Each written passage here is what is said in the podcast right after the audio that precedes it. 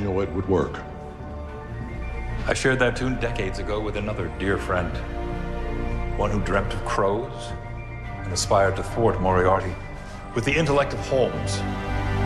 Somebody who couldn't whistle worth a damn.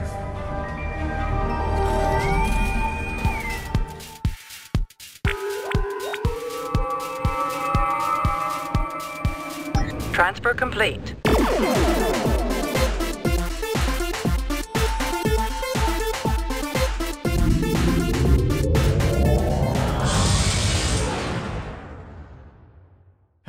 Welcome to Subspace Transmissions, the podcast for two Trek fans. Step into the arena and tackle the best, worst, weirdest, wildest, and everything in between that Star Trek has to offer. I'm Cam Smith, and joining me on the bridge of the Bounty. Yet again, going into battle with my lovers, as I've done many times before. Cam, I can't tell you how therapeutic it is. and we're here this week to talk about the latest episode of Picard, episode six of the final season. I kind of hinted at the title earlier, The Bounty. And of course, later in the show, we'll be joined by a guest. Vicki Siu will join us with her thoughts on the episode, as well as we'll tackle the latest episode of the very substantial new installment of The Mandalorian. but before we get to that, Tyler, this is the episode that critics were given up until with Picard season three. They were given the first six episodes. They left on a high. They talked about how this was Star Trek finding itself again. Did you feel th- that way at the end of this episode? Um, so I think this episode's fine. It's perfectly good. Yeah. Uh, it's you know it, it's not great. I think we've had one like great episode so far this season. Uh, no win scenario, Mhm. episode four. Um, I just think like this is how easy it could have been to make like a good Star Trek Picard show. As long as you're doing a lot of low hanging fruit, like let's showcase all of the most like fantastic ships that we've ever encountered, people will like fly out of their seats and cheer. Um, it's like fan service. It guess what, Cam? It excited me. I thought it was awesome.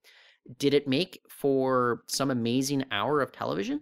No, it seemed like a very standard sort of uh, table setting episode, Right. you know. And uh, we, we had some moments. We got to see Geordi again. Uh, we got to see um, Data something, as Geordi was calling him. You know, some, some cool moments here. I, I like. I'm not blown away. And yet again, Troi is in distress. Um, Troi needs to be saved. And that's got me rolling my eyeballs a little bit. You know, I, Cam, this episode's perfectly fine. Yeah. I think that if they were doing fun stuff like this, I think, you know, Dorn is absolutely like stealing the show, like every moment he's in. You know, like I was laughing, literally laughing, Oh yeah. where like Riker's like, cloaking device, where'd they get that from? and like we had like Worf say, my guess, superior Klingon technology.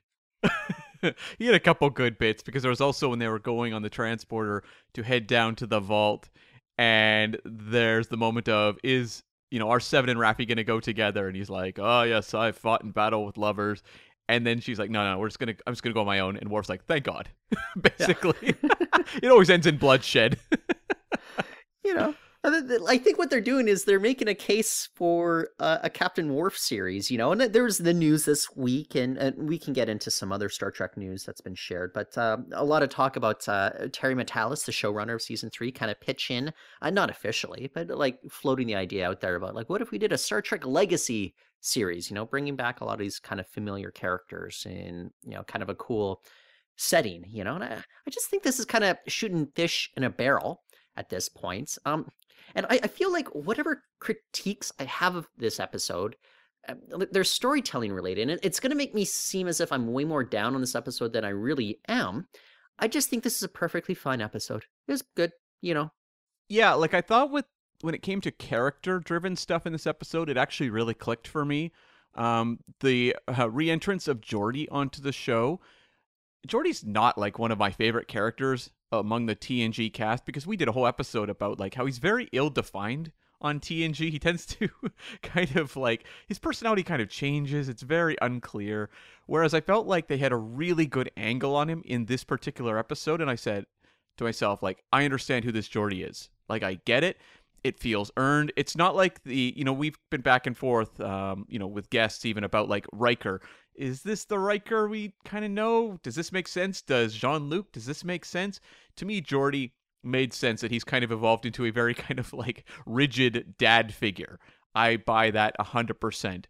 Um, to me, it was more like there's a lot of fan service in this episode. A lot. Maybe more than any episode of Star Trek in existence. and Yeah. there were moments, as you referenced, like the ships. I'm like, this is pretty fantastic. I love seeing these ships together. It makes sense. You know, they've set up this museum of famous starships. It's very convenient, but, you know, the musical cues are maybe a little over the top, but nonetheless, it's very wondrous to see all these ships.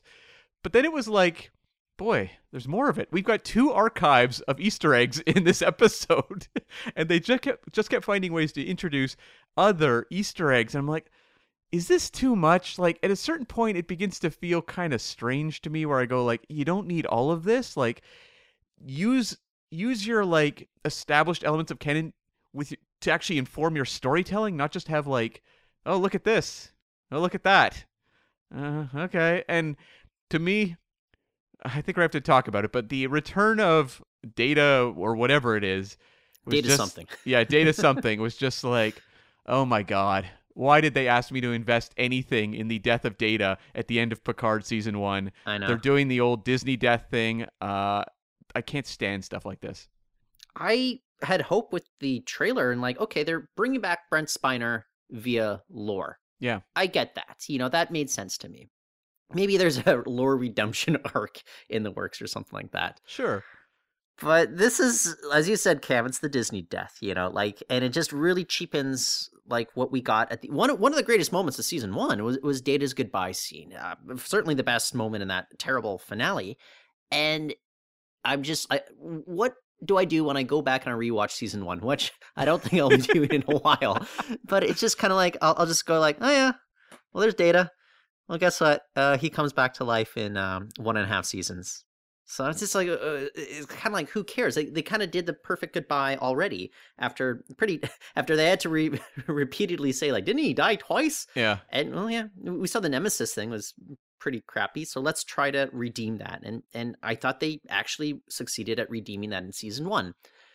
Uh, now we're back with Data again. You know, it's like nobody can ever leave their mortal coil at, at this point. It, it, it's um, you can't even leave Picard's corpse behind at the Daystrom Institute. No, for that matter, Cam, uh, James T. Kirk's uh, corpse uh, was retrieved Uh huh. and uh huh that that's um i really hope there that's just supposed to be an easter egg like they, they don't really actually want to do anything with that Yeah. little like easter egg that uh you had to kind of look close and be paying attention to the musical cue there i actually had to pause and rewind because like i was like why is there a musical cue and why did they kind of zoom in on that skeleton i missed the name you know so Why? Why is? Why are the Starfleet archives, which apparently are affiliated with Section Thirty One, why are they storing the bodies of famous Star Trek characters? Uh, yeah. What other famous uh, bodies are in there. Is, Is, uh, Captain John Harriman's corpse? Um, is that being uh, kept in uh, the Daystrom station?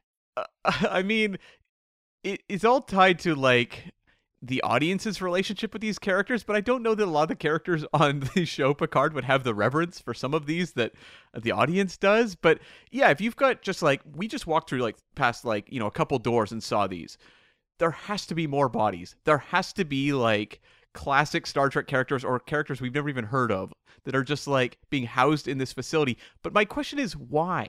Like I could understand, okay, there's the reveal at the end of this episode they stole the Picard body. And I'm like, I, I, kind of get it. Like you give, you know, his whole like uh, backstory uh, with Locutus some thought. It's like, okay, maybe that does make sense. They'd want to store that in an archive. I don't know how they went and got the body in the first place, but nonetheless, I'm willing to go along. That sort of makes sense why they'd store that. But like, what does the body of James T. Kirk really offer?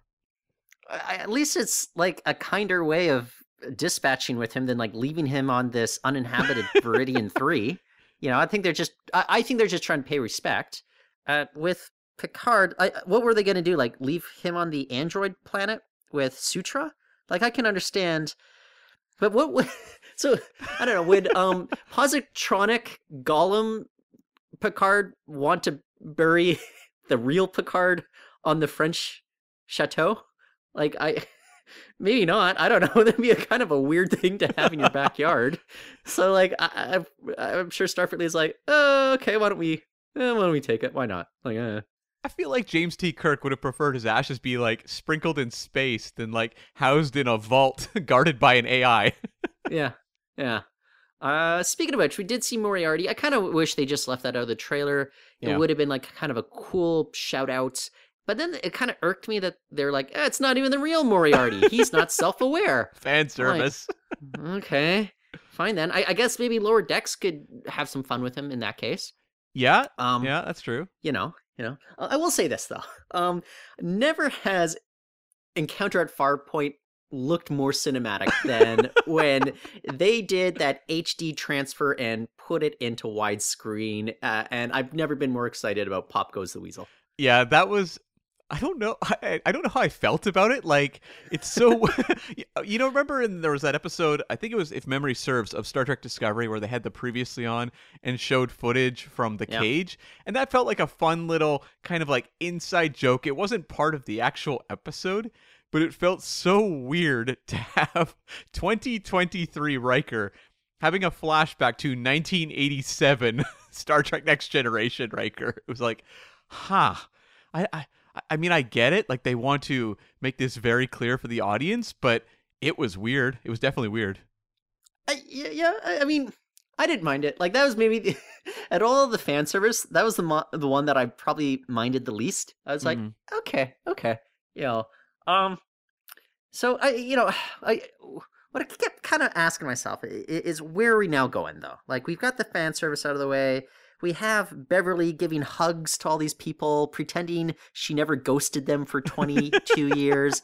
I mean, Beverly, seriously? You're just going to walk over and like uh pretend you've been ignoring your closest friends? Like um okay, you go for that. But um so we've got all this stuff out of the way. Cam, where is the story going so far? What we know is that uh the changelings want Jack and I think it's obvious the changelings want the entire fleet of starships in one system on Frontier Day. That that sounds like a great idea. Uh, Get tens of thousands of starships in one place. I, I can't believe Starfleet uh, is infiltrated by changelings right now, right? And um, somehow Jack's got something going on. I'm guessing they need Picard's corpse to I don't know some something to do with the DNA uh, to connect with Jack or something. I don't know for some. I don't know. Like I, I don't think it's just Irumodic syndrome. I No. you know like i don't think uh, picard suddenly had uh, ninja skills after he was diagnosed with, with that Exactly. I was gonna say, yeah. It's like he turns into Jason Bourne. yeah so jack is a weapon picard is some sort of key to that weapon um they want to unleash this weapon on frontier day and destroy the entire fleet and i keep uh, i guess i know the motivations is like these are the changeling zealots. Um if i'm just putting things together i think i'm thinking about it logically these don't seem like wild theories to me. Um this kind of seems like a pretty standard kind of meh, meh sort of mystery like eh okay yeah they want to destroy this the fleet cool i get it now I had the thought, uh, and I agree with you. Like when they were saying all the ships were linked and all that, you're like, huh, how coincidental. And Yeah. uh, Tyler, which ships aren't linked uh that were introduced in this episode? And oh like the bounty for Uh, example all of those. the- all of them okay The classic, ep- the classic ships. Yeah, I mean they don't have Okay. that up to date technology, right? So, uh, True. I think we may get a save coming in with like, Okay. you know, the this is pod racing. Uh, all the cast like flying in on the classic ships. I think we may see that. And I don't know. I had the thought when they said Picard's body was stolen at the end. One of the oldest stories is man versus self, and we have had a lot of hemming and hawing over Picard's cursed backstory as Locutus. I think we're getting Picard versus Locutus. uh, okay i uh, why let me ask you that I would like uh, to they're, me. they're not telegraphing that though and, like i know you've been with kind of the nanobots from a while ago yeah, i don't know it's just it doesn't seem as if they're telegraphing that though and yet they made a point to have Shaw's whole backstory be that he had had this experience at Wolf 359 and held against Picard, who was Locutus. And he introduced that fact into, you know, a couple episodes ago. Like, this is hung over this entire series. Has Every it? season, there's like been references to that. In season one, they were having shots of like Picard standing in front of the hologram Locutus with it like projected on his face. Yeah, but he Uh, didn't turn into Locutus uh, by the end of it. And guess what? Like, what did he really do with that Borg storyline in season one? Like, absolutely nothing. They haven't Right? done anything yet, but it feels like this is something they keep revisiting, they keep bringing up. And this is not something that was continually brought up on TNG. You had obviously Best of Both Worlds, it was referred to a few times, but it does feel like they just keep bringing it up on Star Trek Picard, and it feels like the one thing Picard has never really gotten over.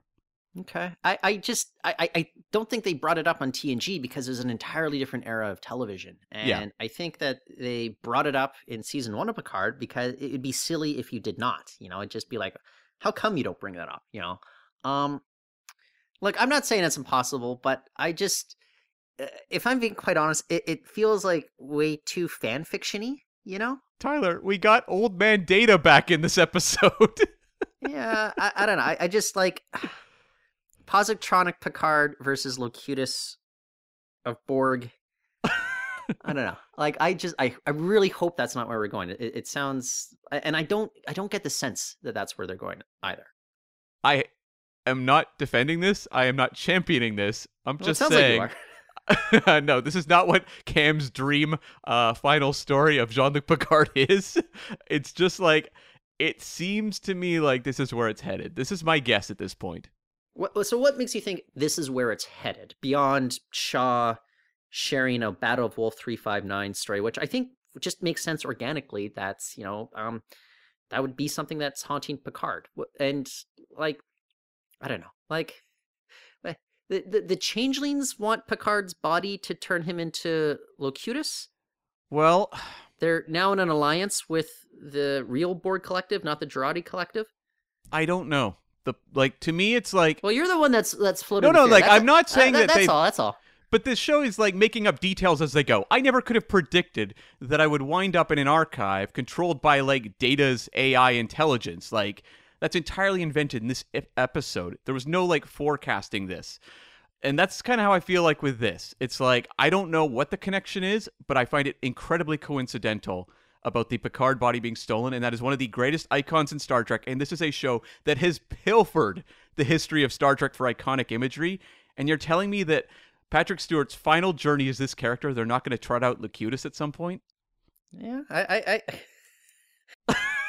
Again, not defending, not defending. By the way, well, no, but you're pitching. Yeah, That, that's what it is. It's your imagination at work, and that's why I, I, I'm just kind of, I'm, I'm pushing for you. I just, for me, I, would- I would see, I would have to believe that there's more, like, like stronger telegraphing that this could be in the works, other than, you know, Shaw brought up Battle of Three Five Nine, uh, Wolf Three Five Nine, or that's, you know, they, they they've stolen Picard's body. I'm just, I'm, I'm trying to justify it in my head or, or make those leaps in my head about like what would get us to that point and, and it'd mean that the changelings are in some sort of alliance with the true borg collective. They want to revive locutus for what reason exactly? Um the mechanics of taking a corpse uh, like a not living corpse uh, body but like a, a dead body and turning it into a living drone. I'm not I'm saying that's totally possible Yeah, yeah. you know? I, I'm- just trying to i'm trying to uh, make sense of this in my head about how this would work logically. So um i don't know i don't know. Like i could be cam believe me with with the writing that we've seen over the last uh two seasons like believe me i i i, I could totally give it up if this does happen i'm not saying it's impossible sure. I would just say it's it it just seems a little far fetched even for this writing staff, and I, I've been much more impressed with this writing staff than the previous two seasons. You're right. Yeah, yeah. It's just like this show does obscure motivations constantly. We still don't really know what Vadic is even doing in this show, Yeah, and there is that mysterious face, and we don't know what that means yet. Mysterious face is um the board.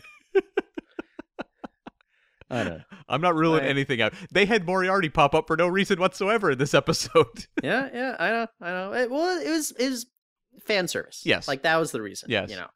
Um, and if it, the Moriarty stuff is like fan service that they should have left out of the marketing, you know, I, I think they put it in the marketing because it looked pretty cool Mhm. because he was drawing uh, like an old tiny pistol right at the camera. It was a very cool shot. Yeah, like I don't necessarily fault them for throwing that into a teaser to get people excited, and I can only assume that what is to come in the next, you know, few episodes till we get to the end, there's going to be a lot more moments like what happened in this episode, and that's the stuff they were not revealing. Yeah, yeah, and I'm I'm fine with that. And I, I'm also kind of relieved that like uh, critics and what have you, they, they've not gotten like the next batch of episodes either. It, it's like so I Yeah. kind of feel like it, it's a little safer in the ether for me to like I don't know dig around like online and not be worried that somebody's going to reveal something to me like um a certain guest telling me about Ro Laren uh appearing in last week's episode before I got to watch it. Yeah, yeah. Uh, I I just think like anything is gonna go in these last few episodes. I am curious though, like when you have this much fan service uh, in an episode of Star Trek Picard, and this whole season has been like this big, I don't know, victory tour for the next generation and that cast. Season one Picard was a real like this is not TNG, you know, the next phase. Like this is the future of the life of Jean-Luc Picard. Is this season almost an admittance of failure of what Picard started out as? Well, it's interesting because like Patrick Stewart, he's done interviews and he said like when I agreed to do this, I said like this is not going to be a reunion. Like uh, I'm adamant about that. And had he stuck to that, the writers would have had to abide by that. You know, but you know Patrick Stewart, he said, you know, when I did the uh, Nepenthe episode uh, with Frakes and Curtis, it just it was kind of this reminder for me about like how great it could be to be working with these folks again. And so I think if he's giving those writers the green light Yeah. to bring in those characters, why would they say no? I don't think it's consciously an admittance that it was a failure. It was just more like, like I I think it's totally fine if people kind of like um like uh do you know what I hate? People that go around saying, I have no regrets. I'm like, are you insane? Do you know how many like regrets I have? And, and I learned from those regrets, you know? And so I think they generally went in there with best intentions in season one, like, let's do something different. And when the opportunity came up that they could have kind of like this uh, reunion, like, yeah, let, let's do it. Why not? It would be great to have it. It's, it's what, you know, obviously the actor, the lead wants. And it's what I think a lot of the fans would want it as well. I mean, it's not even like a criticism because I think this season is infinitely better than seasons one and two. But it's just been interesting how the show has transitioned from season one into like season two. You know, suddenly you get Borg Queen, you get Q, and then this season just goes whole hog with just throwing fan service everywhere. It's just interesting the origins of what Picard promised. It's a little bit um, like how you know uh, Strange New Worlds. People were like, I really like a show that's like Star Trek. Whereas when you look at what Discovery was when it started, they went far afield and then slowly wandered back over the course of various, you know, seasons and shows to get a little more Star Trekky. Did they? Uh, I mean, in terms of like going from like Star Trek Discovery, putting out a few seasons of that, and then finally you get back to Strange New Worlds, so they're like, let's just tell Star Trek stories. That's what I mean. Oh, I thought you were talking about like Star Trek Discovery is giving the fans what they want. No, no, It's no. I would never say that, Tyler. That would be the rantings of a madman. I thought you're like, yeah, you know, Discovery, they had it all figured out. Or, you know, I was like, uh, okay, okay. You I mean, maybe to be kind, maybe a little bit when you had some episodes in season uh, four where they were going and investigating that like tomb ship or whatever, like where it was kind of a standalone Star Trekky episode. I guess a little bit. Yeah, but it's like, I, I think there's, uh, you know, you, you can take an average episode from season one Yeah, or season two and uh, far superior than that um, tomb ship episode that we got there. I'm just being very, very kind when you, I say that. You are being very, very kind. I just that that's just a show that's gone completely off the rails, and I don't know who that show is for. And I and I know that sounds bad because it's obviously the most diverse show that we've ever seen in terms of representation Mhm. uh, on, on Star Trek.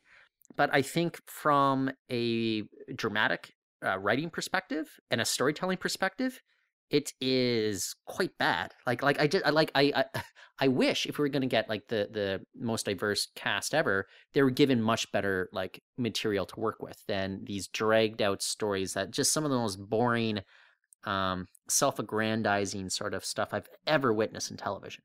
Interesting that Discovery, though, even as it kept going, never really went full on fan servicey. I mean, I guess season two did somewhat with Pike and everything, but season three and four didn't. I wonder if season five they'll suddenly be like, let's meet, you know, the ancestors of classic characters. Let's meet some of these aliens that have been ignored through Discovery's journey to the future. That would not surprise me. I I don't know. I mean, this show is just it, it, it's like I, I I get the sense at least they don't want to make it like um trauma porn like we saw so much uh, especially the last two seasons Yeah. you know like they they it's interesting because they're like yeah we're going to introduce adventure and you kind of know that that's what they're trying to do at the beginning of season 2 Mhm. and then they kind of went off the rails again and now they've kind of like how wasn't season four just a miserable sit it was like even people that popped like tarka it just ended up like they're swimming in a pool of mystery or misery you know at a certain point. I'm just like oh man this show is just such a bummer to watch. Also mystery, because whatever happened to Tarka? yeah. Let's keep it a mystery. Like why? Sure folks. Okay. Like he's going to be popping up in season five. I have high doubts against that. Yeah well it, look there's 10 more episodes left of that series until it's over i yeah i agree i i don't think they're going to devote much screen time to the mystery of tarka No, no. So, you know, I kind of said early on that I the return of Geordi La Forge really worked for me, but what did you think?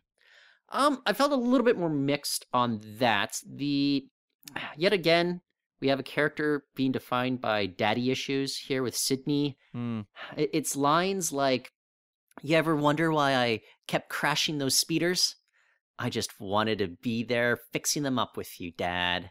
And I, uh, I'm like, uh, okay, it, it is like like I found that scene a little painful, and also like I know what you're saying, and like it doesn't surprise you that Geordi would kind of grow into like a rigid father figure. Like that doesn't surprise me either. But it's like he Yeah. just didn't seem quite self-aware about like the fact that you know he was in the exact same position as Sydney was, you know, uh 30 40 years ago.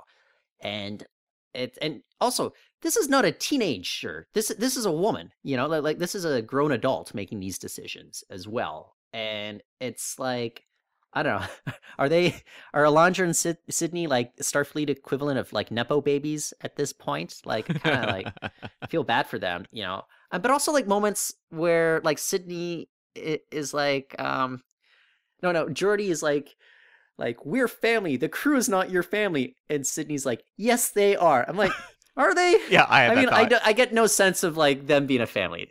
there was a part too where like Picard is talking to Geordi and he says, "She needs you." And then they do a cutaway to his daughter because they were like, maybe the audience doesn't know who Picard's Yeah. talking about. Yeah, I was like, come on, you don't need to be that on the nose. I, I think the problem with this storyline for me was like, I don't really have anything against it, but Crash is not a fully fleshed out character, really. So to have so much of this episode built around her relationship with Geordi just didn't really work. It would make a lot more sense if Crash had been explored like over the first few episodes of this season. But at this point, honestly, I'm more invested in Geordi just because I know who he is. And look, it was fun getting to see him do some engineering. I like how, because they can't afford an engineering set, we go into the same room where you're either fixing the nacelles or you're fixing gas leaks or you are fixing a cloaking device. It's always the same little chamber. I'm like, oh, this is this is what happens when you can't afford to build like an engineering set. But at least getting to see uh, Geordi use his tools and get in on the action that was fun to see. You know. Just be glad they weren't in 10 forward fixing something. Cam, Cam, I was thinking to myself today, which set at this point in Picard's run has been used most? Has it been La Sirena? Has it been uh, Le Chateau Picard? Or has it been the, the 10 forward bar? oh boy, I think it has to be the ch- the chateau, just given all the action they shot there and everything, plus that whole tunnel system underground, which I feel like was about 12 hours of TV time. Um, I felt that. that. Yeah, it felt that way. So I would say the the chateau, but I don't know that the chateau jumps out to me as like like I can't say when I was watching season two, I was wondering why are they spending so much time in the house. Whereas I have I have felt that way more so with ten forward, where it's just like, wow, huh, we're back on ten forward, huh? It feels a little more like kind of standoutish here. We also recall that in season one, uh, La Sirena was equipped with uh, holographic projectors everywhere, and so the Picard would go into his quarters, and it'd be you know La Chateau Picard as well. But Yeah. I still think I still think La Sirena's probably been given more screen time just because it's been in all three seasons, whereas so far.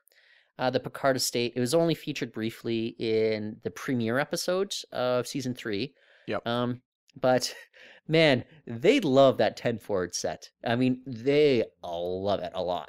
They really do. I mean, you had a good scene here. Um, I like the stuff they've been developing with Jack and Picard. It's actually working for me, and I wasn't someone who was particularly excited about the whole prospect of, you know, Jack being Picard's son. But when they're talking about, you know, this um, disease that's passed on and what Jack has maybe gained from Picard that's positive, like I'm like, okay, this stuff is actually hitting emotional like beats for me and i think a lot of it honestly just has to go to the fact that both actors are really good Yeah. No, I really do like uh, Ed Speleers. I think that's how you pronounce his name. i Um, think so yeah It's just a little, I don't know, like, Cam, if, if you were diagnosed with, I don't know, like Irumodic syndrome or something, yeah would your first reaction be to blame your father like for that you know it's just kind of it just seems a little immature and then by the end of the episode he's like but i guess i inherited other great traits as well. I'm just to me it seemed just a little trite there. It did but i felt like the actors pulled it off. Like in terms of like you know writing that on the page it's a bit much but i i felt like they were doing the lord's work in making this actually sing on screen. Um and it was actually kind of interesting because it is a thing that can happen in real life where you know genetic conditions can be passed on. So it's like two actors in a sci-fi universe talking about a you know fictional disorder in a way that can relate to humanity. Like it's actually one of the few cases where modern Star Trek is trying to do something like that. Um, because I don't know that they were really doing that sort of thing when they were in a vault battling Moriarty. really i'm shocked to hear that and, and n- battling um an attack tribble as well That too, yes, of course. Yeah. Yeah. Why are they keeping a tribble? i cam you're asking the wrong per- person you know What is something that should have been there? Like something that maybe makes Oh, more okay. sense that's not as because this was like really obvious things that you could be like a newbie to Star Trek and know, oh, James T. Kirk, oh, a tribble. I know what those are. But there has to be things that are more appropriate that could have been there. Well, this is the Section 31 um, area. And so, I don't know, maybe um, they took, like, stole one of the um, Prophets, you know, like, uh, or the orbs uh, from the Bajorans, and they're keeping, I don't know, the orb of um, battle. I don't know, like something like that there. That could have been something fun to see. Um, what other, uh because the thing is, I, I feel like there's some of those. Remember, like, kind of the uh, uh, the collector episode that we got in Lower Decks, and we had a lot of those kind of Easter eggs, like you know Mhm. the headset from the game, for example. Like I'm wondering what else would be something kind of um off the beaten tracks as well, or but or at least something that makes sense. I would have loved the body of Luther Sloan. sure. uh, how? Okay, so he no, but he got okay. Apparently, what they thought is like he was vaporized in that transporter malfunction. Oh no, no, no! And then he came back for extreme measures, Yeah. and then he slipped himself. Uh, I don't know, kind of like uh, the equivalent of cyanide pill. Yeah, yeah, okay, okay, okay. The cor- no, you know what, Cam? Do you know what I think this season's been leading to? I think we're gonna get uh, Locutus of Sloan. We're gonna get Luther of Sloan. that's that's what this entire season. I think they're telegraphing it, Cam. We're gonna get Luther of Sloan by the end of it. Now, would that make it the greatest season of Star Trek? Yes, yes, it would. Cam. with William Sadler, and it's even better if he's giant size as well. sure. No, just just his fingers. Yeah, yeah. Um, a couple moments. You know, I, I do want to go back to uh Seven of Nine though. Um, as much as I was kind of like rolling my eyes at the member berries that uh, that we saw here, I did like it where we had that moment with Seven where she flashes to the Voyager and she's like, "I was reborn there. She Mhm. was my home. The crew was my family. I did believe that. And then it just makes it all the much sadder to see how lost Seven was by the time that we encountered her uh, halfway through season one of Picard. You know, like she was uh, a serial killer. She was still dealing with the death of Icheb. You know, uh, clearly, uh, um, Admiral Janeway was bluffing when she threatened to quit if uh, Seven of Nine could not get into Starfleet. You know, it, it felt as if she had lost her family, and and we had discussed this before. But like, yeah, it seems as if it would have been easy for that crew to kind of disperse uh, over the years. You know, and um, I do I, like I do like where they've gone with Seven uh, this season far more than any other season. I I really do like the Seven story, but I also keep wondering in my head like. What is Seven's journey by the time we get to the end of season three? spinoff that's Well, what i'm wondering yeah i mean who knows like uh i you know that moment where she talks about being reborn on voyager that moment packed way more power for me than like showing the voyager and hitting the music cue like Yeah. that's easy but having a great moment performed wonderfully by jeri ryan that's where the emotional punch of that sight of the ship is for me and you know with seven I, I would like to see her continue on with Starfleet, and maybe we can get a you know event movie or something about Seven. I thought it was interesting that her and Raffi broke up between seasons again. it's like, boy, that whole relationship is off screen. Um, but uh, I was okay with it.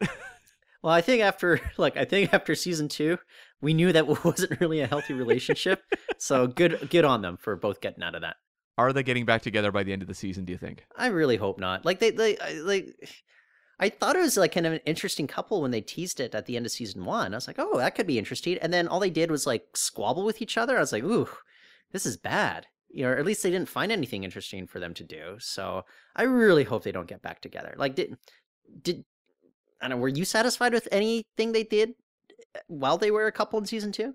No, no, not at all. Um, yeah, no, it, the whole thing was just kind of a train wreck of writing there.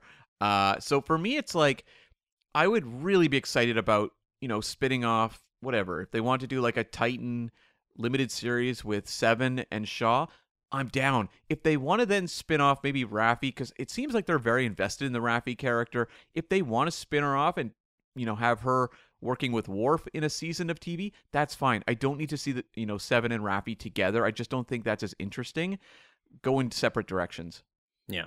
Um, speaking of like potential characters with some uh, some juice to them that would work in a, uh spin-off series, um, I, I well, okay, it was amusing to see Shaw geeking out, Mm-hmm. and then you know, like uh, Picard and Seven give sideways glances when uh, Shaw is geeking out in front of Geordi.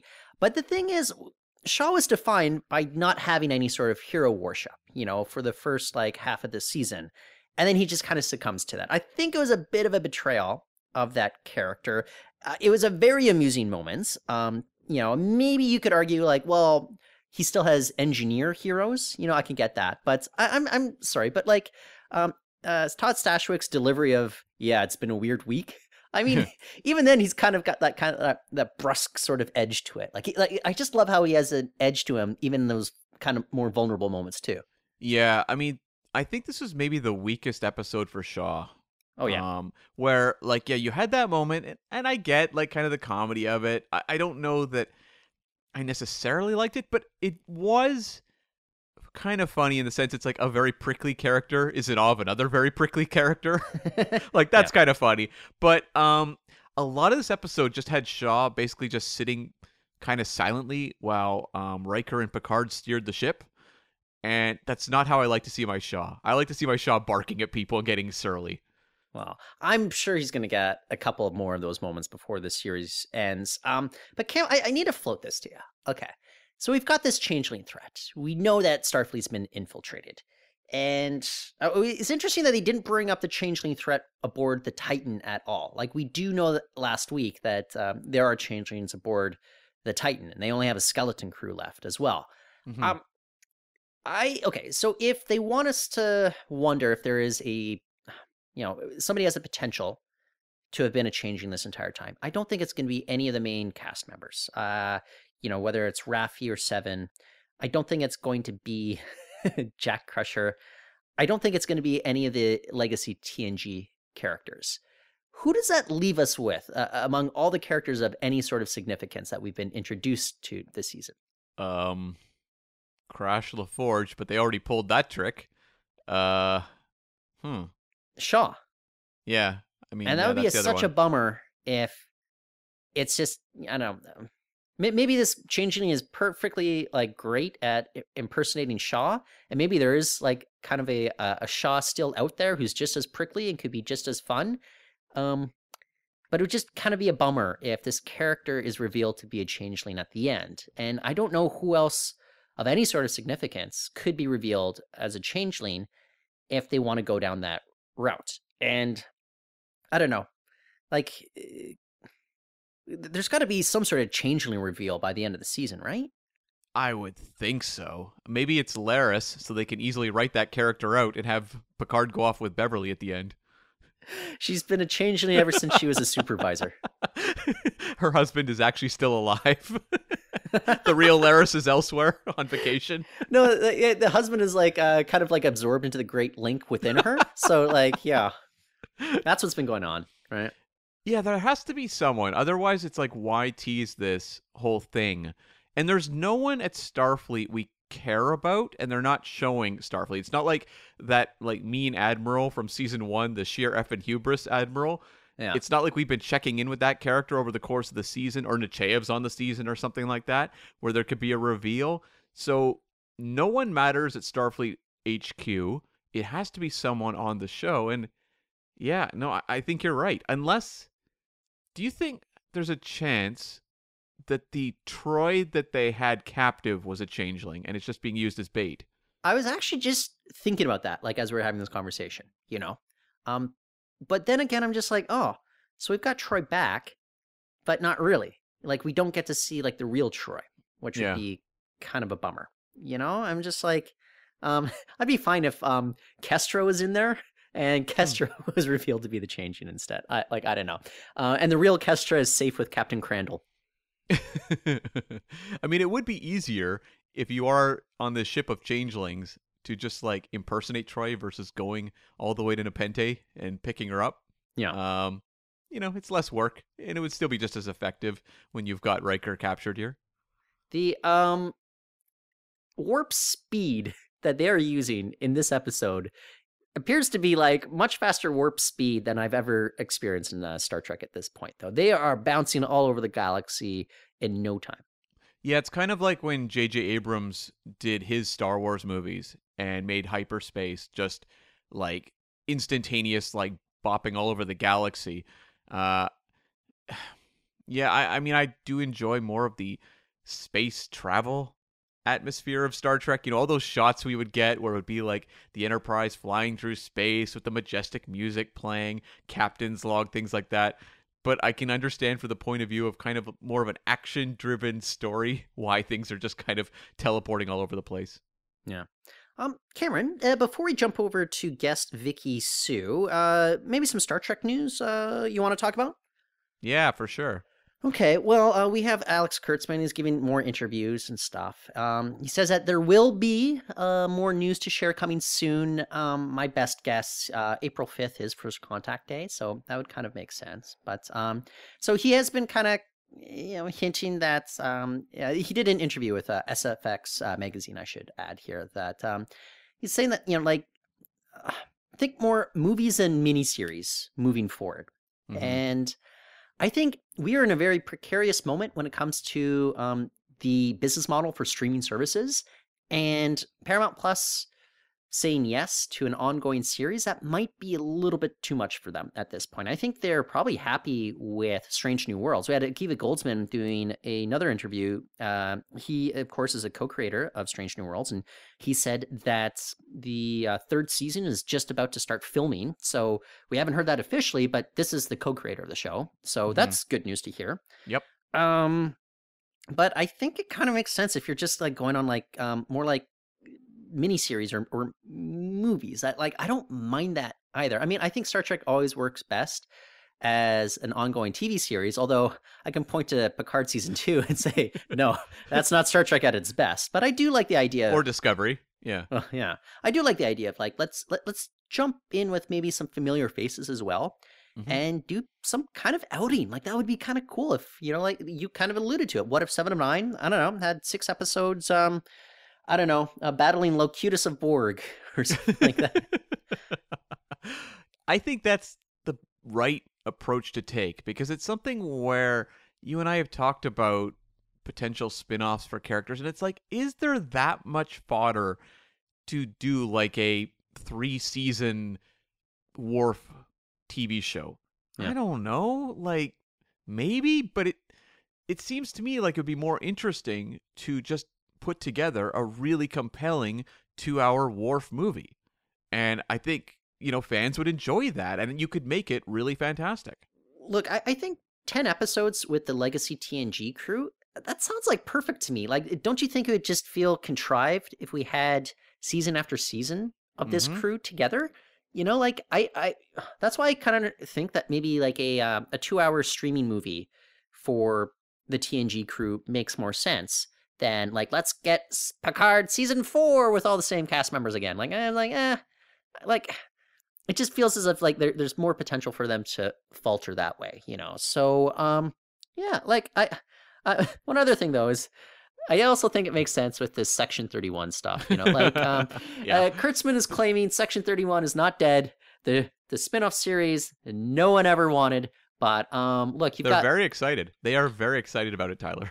I just think if they they should just kind of rebrand this as like a Captain or you know a, a Georgiou sort of spinoff rather than focus on Section 31 because I, I, I don't I don't need to watch like a, a Section 31 series, but I also I don't think this is going to be any sort of ongoing series. I think it falls more in the line of like let's do a mini series, and you know if uh, if I've got six episodes uh, of uh, adventuring with Oscar-winning Michelle Yeoh as Georgiou, sign me up for that. I think that'd be amazing. Yeah, I don't know that I need to see. Well, first off, I don't even understand how the Georgiou who we last saw walking through the Guardian of Forever to like journey throughout time is suddenly like in charge of section 31 like that seems kind of boring and underwhelming. If i could yeah. journey through time and do anything i want why am i hanging out and leading section 31 that's that, that doesn't make any sense. Black ops? Like yeah. Like why? Uh, i can uh, do anything. I, I, can go anywhere. Why would i do that why would i get a job yeah, yeah. So I, I don't know. It, it, we've always kind of panned the Section Thirty One idea, but apparently Kurtzman he loves the idea of Section Thirty One. I believe it. I, uh, I, I, I hope they rethink that, and I, I'm guessing that they are rethinking that at that point. So, um, Cam, is there any like Star Trek news uh, we're missing before we jump over to our guest? I don't think so. So why don't we shuttle on over and meet up with our guest, Vicki Siu? And now, stepping out of a top secret Section 31 vault, special guest Vicki Siu. Vicki, how are you doing? I'm doing great. How are you guys doing? We are living the dream. I'm doing quite well. Yeah, living the dream. That is. I don't know what that means, but uh, Vicki, thank you so much for uh, uh, coming back on the show. I think what it's been a kind of pandemic era discovery when we are still reviewing discovery week to week uh, back in the day. That was the last time you're on the show with us and so we're so happy to get you back on the show and lend your thoughts on picard uh, the bounty. I'm so glad to be back here. Uh, yeah i actually have been quite busy post pandemic um, been working a lot of on a lot of things so i actually haven't had a lot of time for tv and all the nerdy things that uh, filled my time prior to that. But uh, I anticipated coming on this podcast and we set a date. So I had to marathon um, all of Picard, like mostly mostly today, just just earlier today. But I'm caught up and I just watched The Bounty. Okay, so uh, maybe putting aside, you know, the latest episode of Picard, what was the journey like binging Picard? Uh I think that it started off kind of corny and cheesy and i get this kind of feeling like oh here here we go up to their old hijinks again. Um and i think it just watching it uh when you're watching the series they they do they risk they risk life and limb over the course of an episode. So when they're playing out what i can see as one issue or maybe a two-parter episode uh, the the drama sometimes is a bit unexpected because that wasn't played up very much in the uh, TNG series. Well, I gotta ask because I, I think you were also on the show. I, I I have a distinct recollection that wasn't it like Pi Day or something like that when we were like Yeah. doing like season one Picard.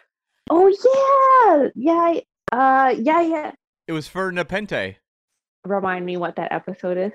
It was the one where we were reintroduced to Riker and Troi. Okay. Uh, is this on the planet, like their planet with their cabin? Yes. Yes, with Really? Kestra, Okay. their daughter, yes. Oh yes, yes, yes. And then he was cooking pizza. That's right. on Red alert. Friday. okay, cool. So after you wrap season one of Picard, um, what was it like? You know, jumping into season two, which I I- I'll come out. I, I don't want to influence you at all. Um, I struggled with season two of Picard myself personally. Okay. Um, why is that?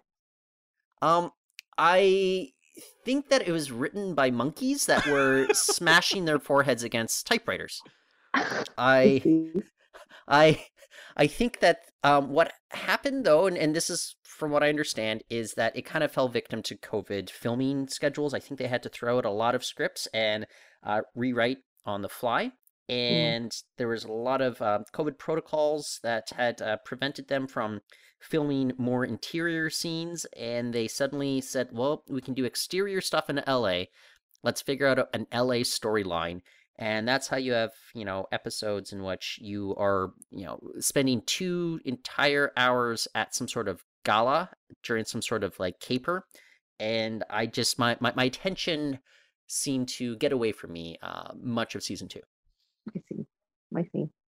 Okay, that's fair. but you on the other hand you seem to love uh the Borg Queen and uh the, the return of q or, or what, what's your take on uh, that, that second season of picard Um, well, I think with season one of Picard, uh, I don't know. It's just it's it was the the series that he got. It was the comeback, and I think it was the feeling like in the moment, um, because everybody wants to see uh, Jean Luc Picard on screen again. So, you know, uh, and I don't think they had renewed the other the other season the following seasons at that point yet so it's just i don't know i think the feeling was i was just happy to like see him reprise the role again Right. And like did that enthusiasm from season 1 carry into season 2 for you?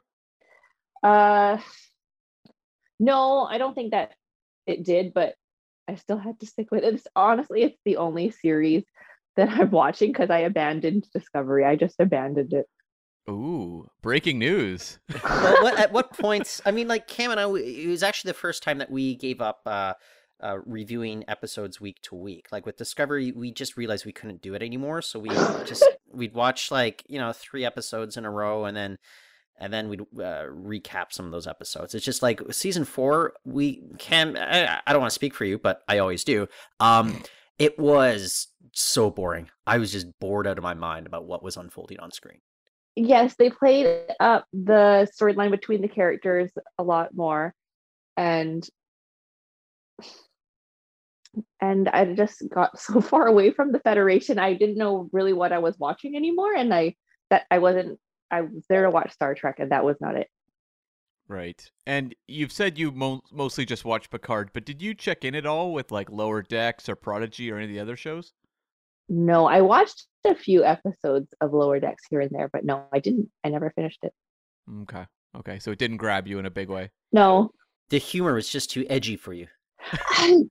uh, maybe no it's not edgy it's it's kind of cute tongue-in-cheek kind of stuff um but i don't know i haven't had a lot of time for tv like i said It's fair. It's fair. You don't have a weekly podcast where you have to talk about such things. no exactly she has like a uh, a pie podcast in which uh, she brings pies uh, onto that uh, particular show there. no i'm heavily on instagram nowadays Hmm. documenting documenting things from my uh, creative endeavors Right. And what would those be?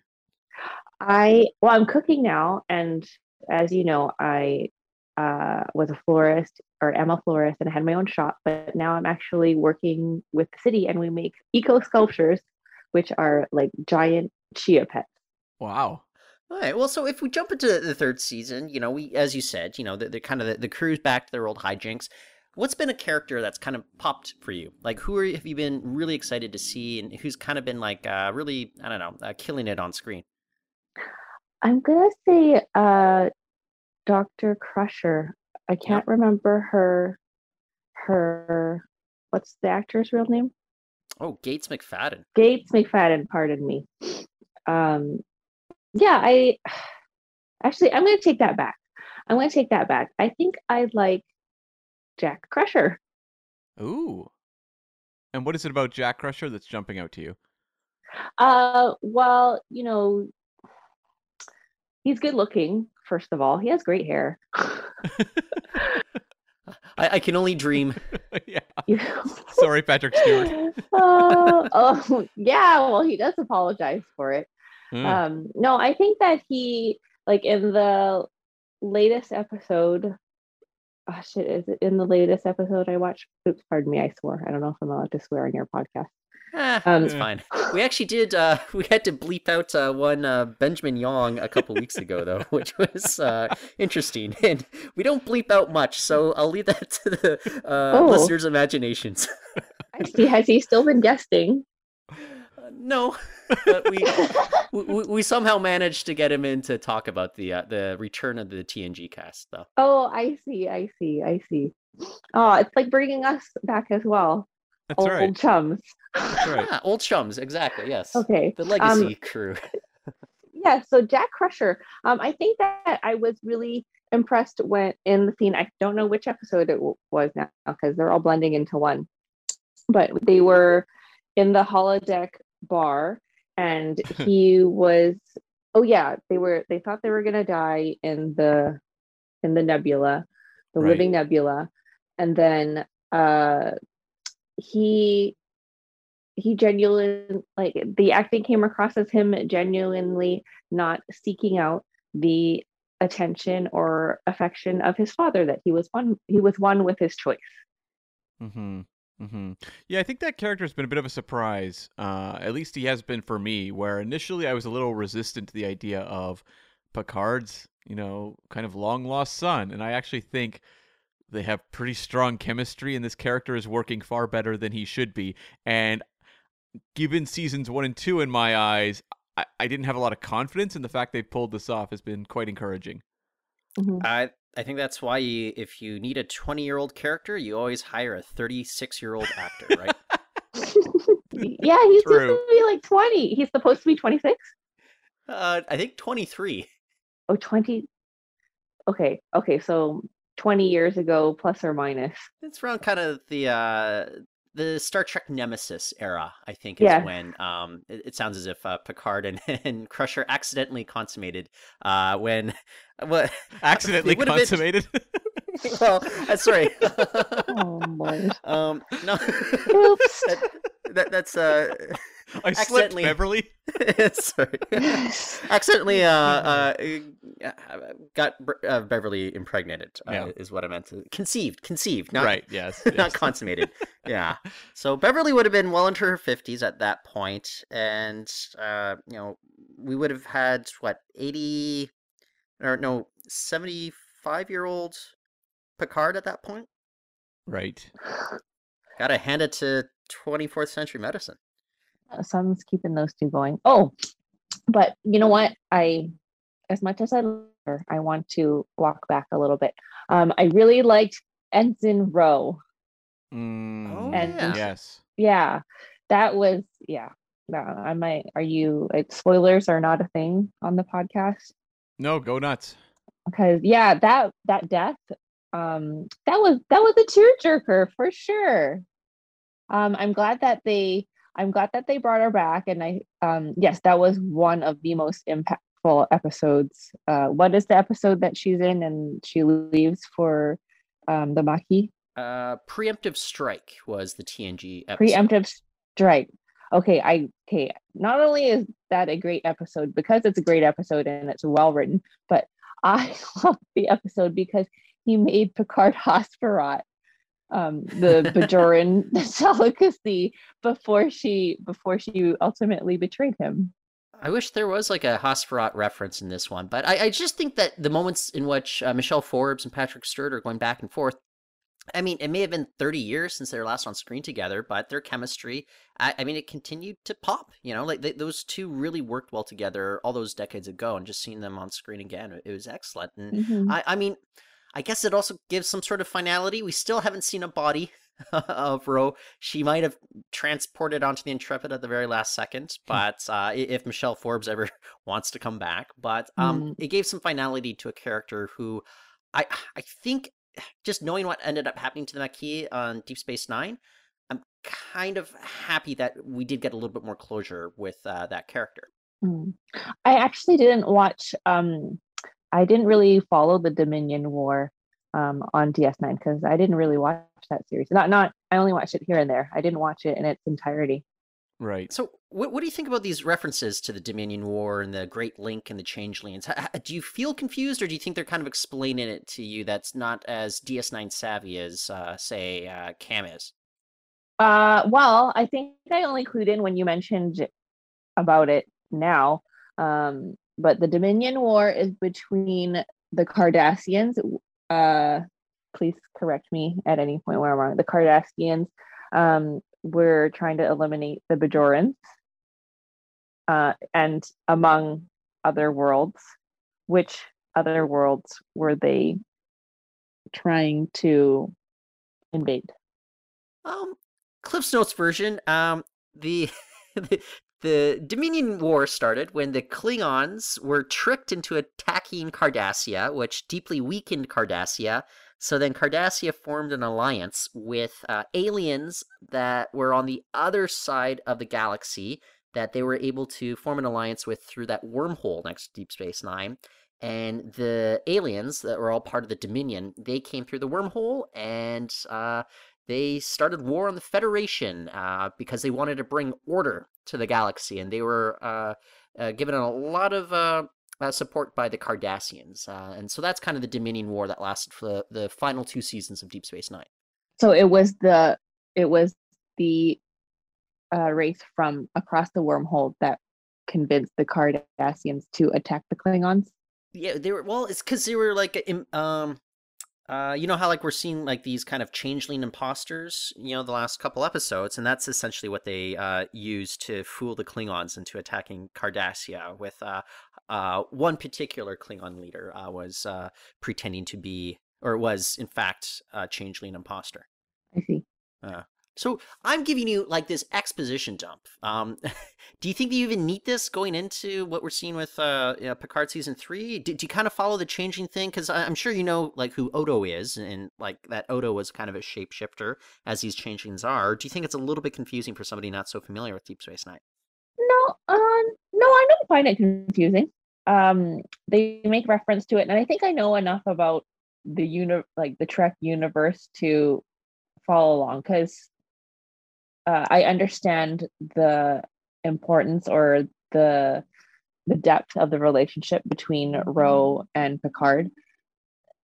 Uh, so no, I don't think so. Um, unless there's something overarching in the storyline that I'm missing or I'm going to be surprised at. Eh, Cam, do you think there's anything big that, like the somebody who's not familiar with Deep Space Nine would need to know at this point? Not yet. I Yeah. don't like who knows going forward because as you know, Vicki brought up, uh, we had Ro recently on the show. We have no idea who could pop up in the future, and I guess maybe that's a question. You know, Vicki, are there any characters you would like to see show up? Because I think honestly, a lot of people are on the table. Um, I want to see Borg Queen or Agnes. Right? Oh wow. And why? uh, what is it about them you want to see? Like, what would you like to see? You know, continue to develop with them. I have a particular fondness for the Borg, and uh, in I think in the last few seasons, uh, it was kind of a shame. Uh, where, what show is it where they basically like destroyed the Borg? So that was uh, Star Trek Voyager f- series finale Endgame. No, more recently. Oh, uh, well, that was Picard, uh, right? I think so. Anywho, I'm I'm sorry. Um, no, I just I really like them exploring the Borg, and I can see that is coming to play with uh, Jack Crusher, and I'm wondering if it's friend or foe. So you know, if it's friend, um, maybe there is a Borg Queen or Agnes is out there. Um, yeah, I'm just I would like to see the Borg on screen again. Okay. Okay. Well, why don't we jump into the bounty? Uh, we have the return of Geordi. We get to see a lot of starship porn with all those like classic legendary ships uh, that were popping up on screen as well. Um, for this particular episode, the last one you had to binge watch before joining us. What was your overall takeaway from uh, episode six, uh, season three, Picard, the bounty? Uh, it's great to see Data again.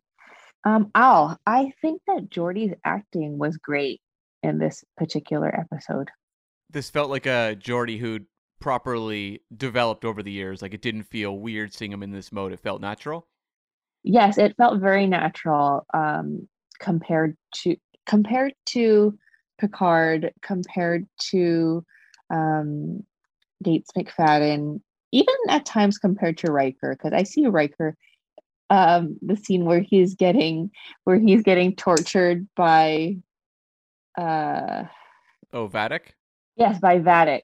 um, where he's getting tortured. He, he, it's very like manly kind of scene, which right. I think that he must have had some. He must have had some pull in getting getting that put in the episode. um, but Geordi, I don't. know, He comes off as very sincere. Um, he, yeah, he fits the role great.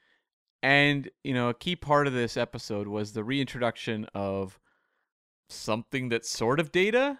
What was your reaction to seeing you know this evolution of the android back on the show? I am quite surprised um, because i thought we were we were just done with it in season one and i thought that we had our final kind of closure with Picard and data. Uh, but i'm also i'm glad i'm happy for it and i'm happy that uh, they put Data and Geordi on screen because that was that was something that I think that people were missing out on. Our fans um, would like to see. I would like to see uh, some more uh, Data as uh, Sherlock Holmes with uh, Geordi as uh, Watson uh, at some point before the season wraps up, right? You're right in for that. I'll be campaigning on uh, or campaigning on social media. Sounds great. Awesome. So, I mean, just as we get towards the end, is there anything you'd like to see? Because we've got, what, four episodes left. Where would you like to see this season end? Because this is kind of the wrap up to Jean Luc Picard, given this is the final season of the show.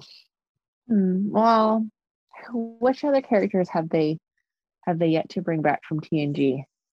Uh, Wesley. oh, oh. Well, he was well, in season two. At, yeah, we did see him at the end of season two. But I mean, I, I think like the the big ones, you know, that are out there. Maybe I'll just list a couple that, and uh, maybe you can uh, pick some of them out, uh, uh, uh Vicki. But uh, Admiral Nechayev, um, Sela, of course, played by Denise Crosby. One Commander Shelby would be interesting to see. Um, of course, that really old admiral in season one of uh, Picard, uh, or, or of uh, TNG. That's Cam's favorite character. No, no, that's Baran. Baran's my favorite. Baran from uh, Gambit, you know, yeah. the, the villain there. Um, Cam, I believe you wanted to return to the uh, the Code of Honor planet. Um, oh, uh, that wasn't me. No, no, that was a write-in. Sure, that was I'm a write-in. Pretty sure you've been telling me off air that's what you wanted, but um. Yeah, I, but I, I Cam, are there any other kind of notable heavy heavy hitters out there that's you, it would be kind of nice to see? Within TNG, not really. It's more the question of whether they'll bring in DS9 or Voyager characters. But yeah, yeah I think that kind of sums up the TNG leftovers. Oh, Barclay. There is Barclay. That's the other yeah. one. But we got yeah. so much of him in like Voyager as well. I kind of like. Do I need the return of Barclay? Uh, what happened to O'Brien? Have we seen him? Ooh, another one actually. Uh, no, we haven't seen him come back in the modern era of Star Trek. No. But uh, Colm Meaney has said that, uh, yeah, I'm open to it. You know, like he hasn't said no, I'm done with that era of my life. So it'd be cool if uh, you can get him strapped into the uh, the transporter room somehow. Hmm. Is he still just a transporter officer? Everybody's off becoming admirals and and uh, captains, but he's still He's still scraping um uh, transporter accidents off the uh, pads. Okay. Well, that's a commendable career, I guess. Alrighty. So, uh, Vicki, just want to thank you so much for joining us. Uh, after we get to kind of the, uh, the first six episodes, though, you know, do you feel like the show's going in an interesting direction? Are are you are you pulled into it, or what, what- what's your overall takeaway about season three versus the uh, the two previous seasons of uh, Picard? Yeah, this is the most compelling because you get to see everybody all in one place, and Picard has an actual son in this season, which is something that they've always, always um, built the story around is him not having a son. Was there another reason why he didn't have a son in the past, or just the opportunity never Well, presented itself? as season two taught us, um, his mother's tragic death meant that Picard never knew how to love. That's true. Okay, okay. well, excellent. Hey, um, Vicki, once again, thank you for joining us on the show today. Thank you for having me. You mentioned Instagram uh, earlier on. Um, if somebody wants to find you on the social media, uh, track what you've been doing in the, the world of the food industry, uh, where would they be able to find you? yeah, I consider myself an artist, um, and they can find my work on Instagram at Miss Vicki Siu. That's M I S S V I C K I S I U. Awesome. Vicki, thank you very much. Well, it was great to hear from Vicki. Always welcome on this podcast and always has some interesting insights into the latest Star Trek on the air. But Tyler, speaking of fascinating storytelling, what did you think of this week's episode of The Mandalorian? Well, I'm not a big uh, a paintball fan as you are, Cameron. So maybe this one uh, didn't quite work for you on the same level. But I don't know. Like, um, uh, for me, I love the Ahmed Best, aka Jar Jar Binks stuff that Yeah. was going on. That was fun. Than watch, watching the Mandalorians um, mountaineer. Just like, and Cam. Here's the other thing. Between the last two episodes, I, I, I kind of like it's it's been a harsh reality check for me. This show has no worldview. It has no perspective on the universe. You know, whether you're tackling like that Dr. Pershing thing where let's entrap this man to commit crimes and then zap his brain. I'm like, maybe this story is like the New Republic has its bad elements just like the Empire did, or can be just as bad as the Empire. Jump into this one where it's like, oh, look, that pterodactyl monster has babies too. Let's kill it. And then they turn the babies into slave monsters. are they like- slaves or are they fellow Mandalorians now? What are they? Like, are they going to fit big helmets on the, those babies? I want to see it. I want to see it. Cam, what is the message? I like, like I, I don't know what the show is trying to say at this point. I'm just like, other than like, eh, hey, let's see how much we can bore you with with stuff. Like, I don't know. I'm just kind of like, I'm not I'm, like there are moments I liked. You know, the, the Coruscant Order 66 stuff. I mean, I, I thought that was actually good. I like that. in terms of like action direction and technical behind the scenes work, like this was a strong episode. There was some really impressive visuals. I liked all the stuff with the Mandalorians on jetpacks pursuing a giant flying creature. Looked great. But what are we doing here? This Cam, what is what is the story of the season? I like I have no idea where this like okay, seasons one and two I could understand where they were going. Yeah. I, like is it okay? And this is the other thing where I'm like, oh, the show has no worldview. What I've realized is, oh, this is a show in which we're watching religious zealots be religious zealots, and we're watching like uh Bo. Uh, why am I blanking on her last name? Katee Sackhoff's Katan, character. Bo Katan. Bo Katan. We're watching her become a religious zealot as well. I'm like, this this isn't really interesting. Like, like uh, this isn't really all that fun. I'm like, I'm just kind of like, eh. Like, okay, like I, I don't know. Like, this is this is a weird season of Star Wars, and like, I I I, thought Obi Wan was watchable enough. I don't think it's particularly good. It's watchable enough. I wouldn't call it a bizarre thing. Uh, I don't think Boba Fett was very good, uh, but I also wouldn't call it like bizarre. Yeah. I think season three of Mando is incredibly bizarre. Yeah, because you had that episode as you referred to like last week, where it was like I, I don't know, like basically flash forwarding to the rise of the First Order and Snoke stuff. Like I, I have no idea what they were doing. And then this one is like the exact opposite of ambitious. Like it was just like it felt like something you would see in like I don't know season one of this show or something, where it's like okay, um, I don't know, we get a flashback to Grogu's backstory during the Order sixty six period, and we have the pursuit of a flying creature, and it all wraps up in about twenty seven minutes or something. And like, what was the point? It was so simplistic that I just went, like, huh? Like, how is this? This was the midpoint. This marked, you know, the lead into the halfway Yeah. because it's eight episodes for the season. And I have absolutely no idea how the season could end because I don't know where I've been. I look at the first four episodes. What happened? they went in some water. My best guess is that the journey of the season, it's Bo Katan rallying the Mandalorians behind her so she can be a new leader, and then Din and Grogu going off on their own again. And somehow she ends up with the dark saber. Like that that's my best guess. Uh, folks know I'm spoiler reverse. This is just Yeah. what my best guess would be. Like so uh, Remember how great that teaser was though at the end of season 2 or not the teaser, but just the fact that like he had the dark saber and she said the only way I can take it is if I kill you for it. And you're like, "Oh, wow. Like that's going to definitely lead to some interesting conflict." Nope. Yeah. Nope. Yeah. Nothing. she was just kind of moping in her castle. Yeah. Yeah. There's Eh. never really been any sort of anything brought up at all about her needing the dark saber, her wanting to take it, anything like Yeah, that. It's yeah. just like, okay, now Mando just has a dark saber he pulls out every now and again. Sure thing. Did she say kill you or defeat you in combat? Uh maybe I I'd have to go back and check the tape on that, but maybe it was defeat in combat. I'm not sure. Okay. Okay. Yeah. Um. I also I don't think this series is benefiting. Um. Coming immediately after Andor, which was like amazing. You know. yeah.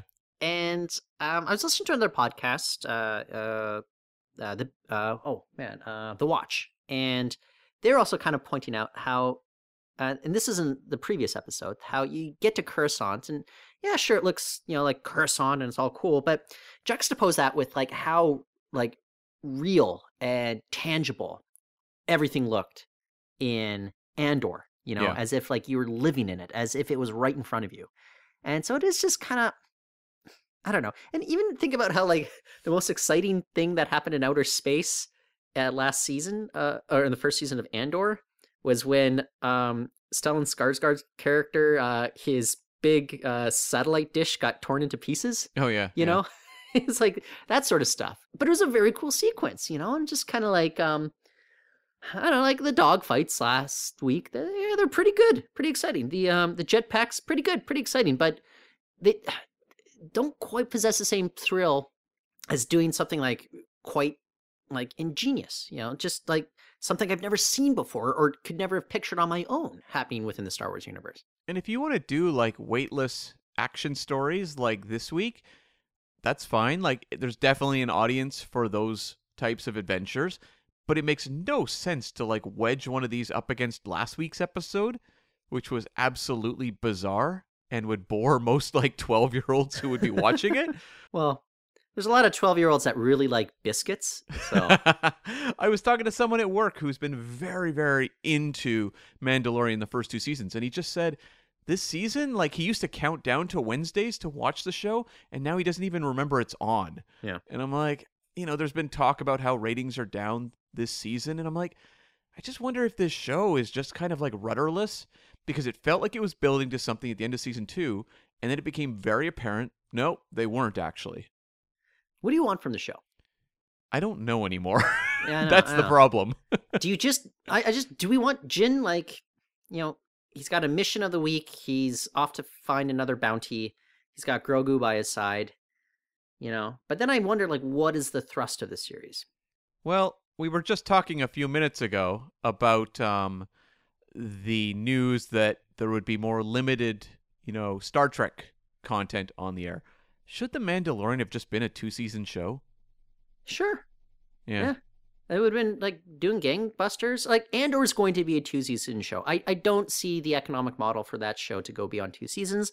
And I don't think that uh, creator Tony Gilroy, man well into his sixties, has any interest in spending the next five years of his life, you know, doing like more seasons of Andor. I think Mando would have been great. Um, you know, Cam, I finally oh, uh, so listeners, um, Cam just sent me a text message. He's predicting where season three of uh, Mandalorian is leading up to. He says they've been telegraphing it the entire time. Um, it's called uh, Grogutus of Borg. um, all all the hints are right there. We just have to like look deep into what's going on on screen. Grogutus of Borg. Disney would love it. Are you telling me Grogutus merchandise would sell off the rack? If anything, they should be sending me money for that idea. Yes, yes. okay. Okay, well, a, a disappointing um week of uh of Mando um or just like a a a, a bizarre week of Mando where I, I just don't know Yeah. what to think of the show anymore. Um look, I'm enjoying Star Trek Picard. As I said. Like I, Yeah. I know it sounds as if I'm kind of like bagging on it. Um I just like there's still some of those like uh things, the scenes I can just pick at, you know, like threads I like to tug on and be like, okay, okay, what are you doing here? But uh, look, I, I- I'm also curious where they go with uh, Brent Spiner. Um, you know, um, I did not Huh. need to see him doing the B4 voice. Um, that was just painful to listen to. Um, yeah, but uh, I don't know. I'm I'm looking forward to next week though. Yeah, I mean they established that you know one personality would probably win out over the others. I'm gonna guess it's Data. I'm what? gonna guess. No, nah. I think Mm. it's gonna be Lore. I think it's gonna be Lore. Or maybe they uh, worked in the um, elderly woman that was in the episode Inheritance, the Oh, uh, Juliet? Soong's wife. Yeah, Yeah, Juliet, Juliet. Soong's wife will take over at the end. Yes. I think I think that's they've been telegraphing it the entire time. It's going to be a showdown between Soong's wife and Locutus of Borg at the very end. Camp. Home run season, home run. Okay, okay. So we will be back next week with episode uh, seven of Star Trek uh, Picard season three. Uh, that episode is called Dominion. Um, there you Mm. go. Uh, I'm Mhm. sure it's a play on words. Yeah, and also lately they've been uh, teasing episode titles, but then the actual episode title is like slightly different. Yeah. Like they were teasing this one as Bounty, and then it turned out to be The Bounty. I'm gonna guess that it's The Dominion or Dominion with a question mark at the end. Um, perhaps, perhaps. But I also like how uh the bounty was in reference to the bounty uh bird of prey. yeah, yeah, it was a good So- idea. Yeah. Okay, and of course, if you enjoyed listening to this podcast, we want to hear from you. Jump on over to the Facebook page at facebook.com slash subspacepod, and you can also find us on the Twitter. I'm at Cam, V is in vaporizing, changeling underlings, Smith. And you can find me at Reportin. That's R E P O R T. T is in uh, therapeutic battles with lovers. Uh, o N. Okay, so until next time, the arena is closed. We're gonna get Luther of Sloan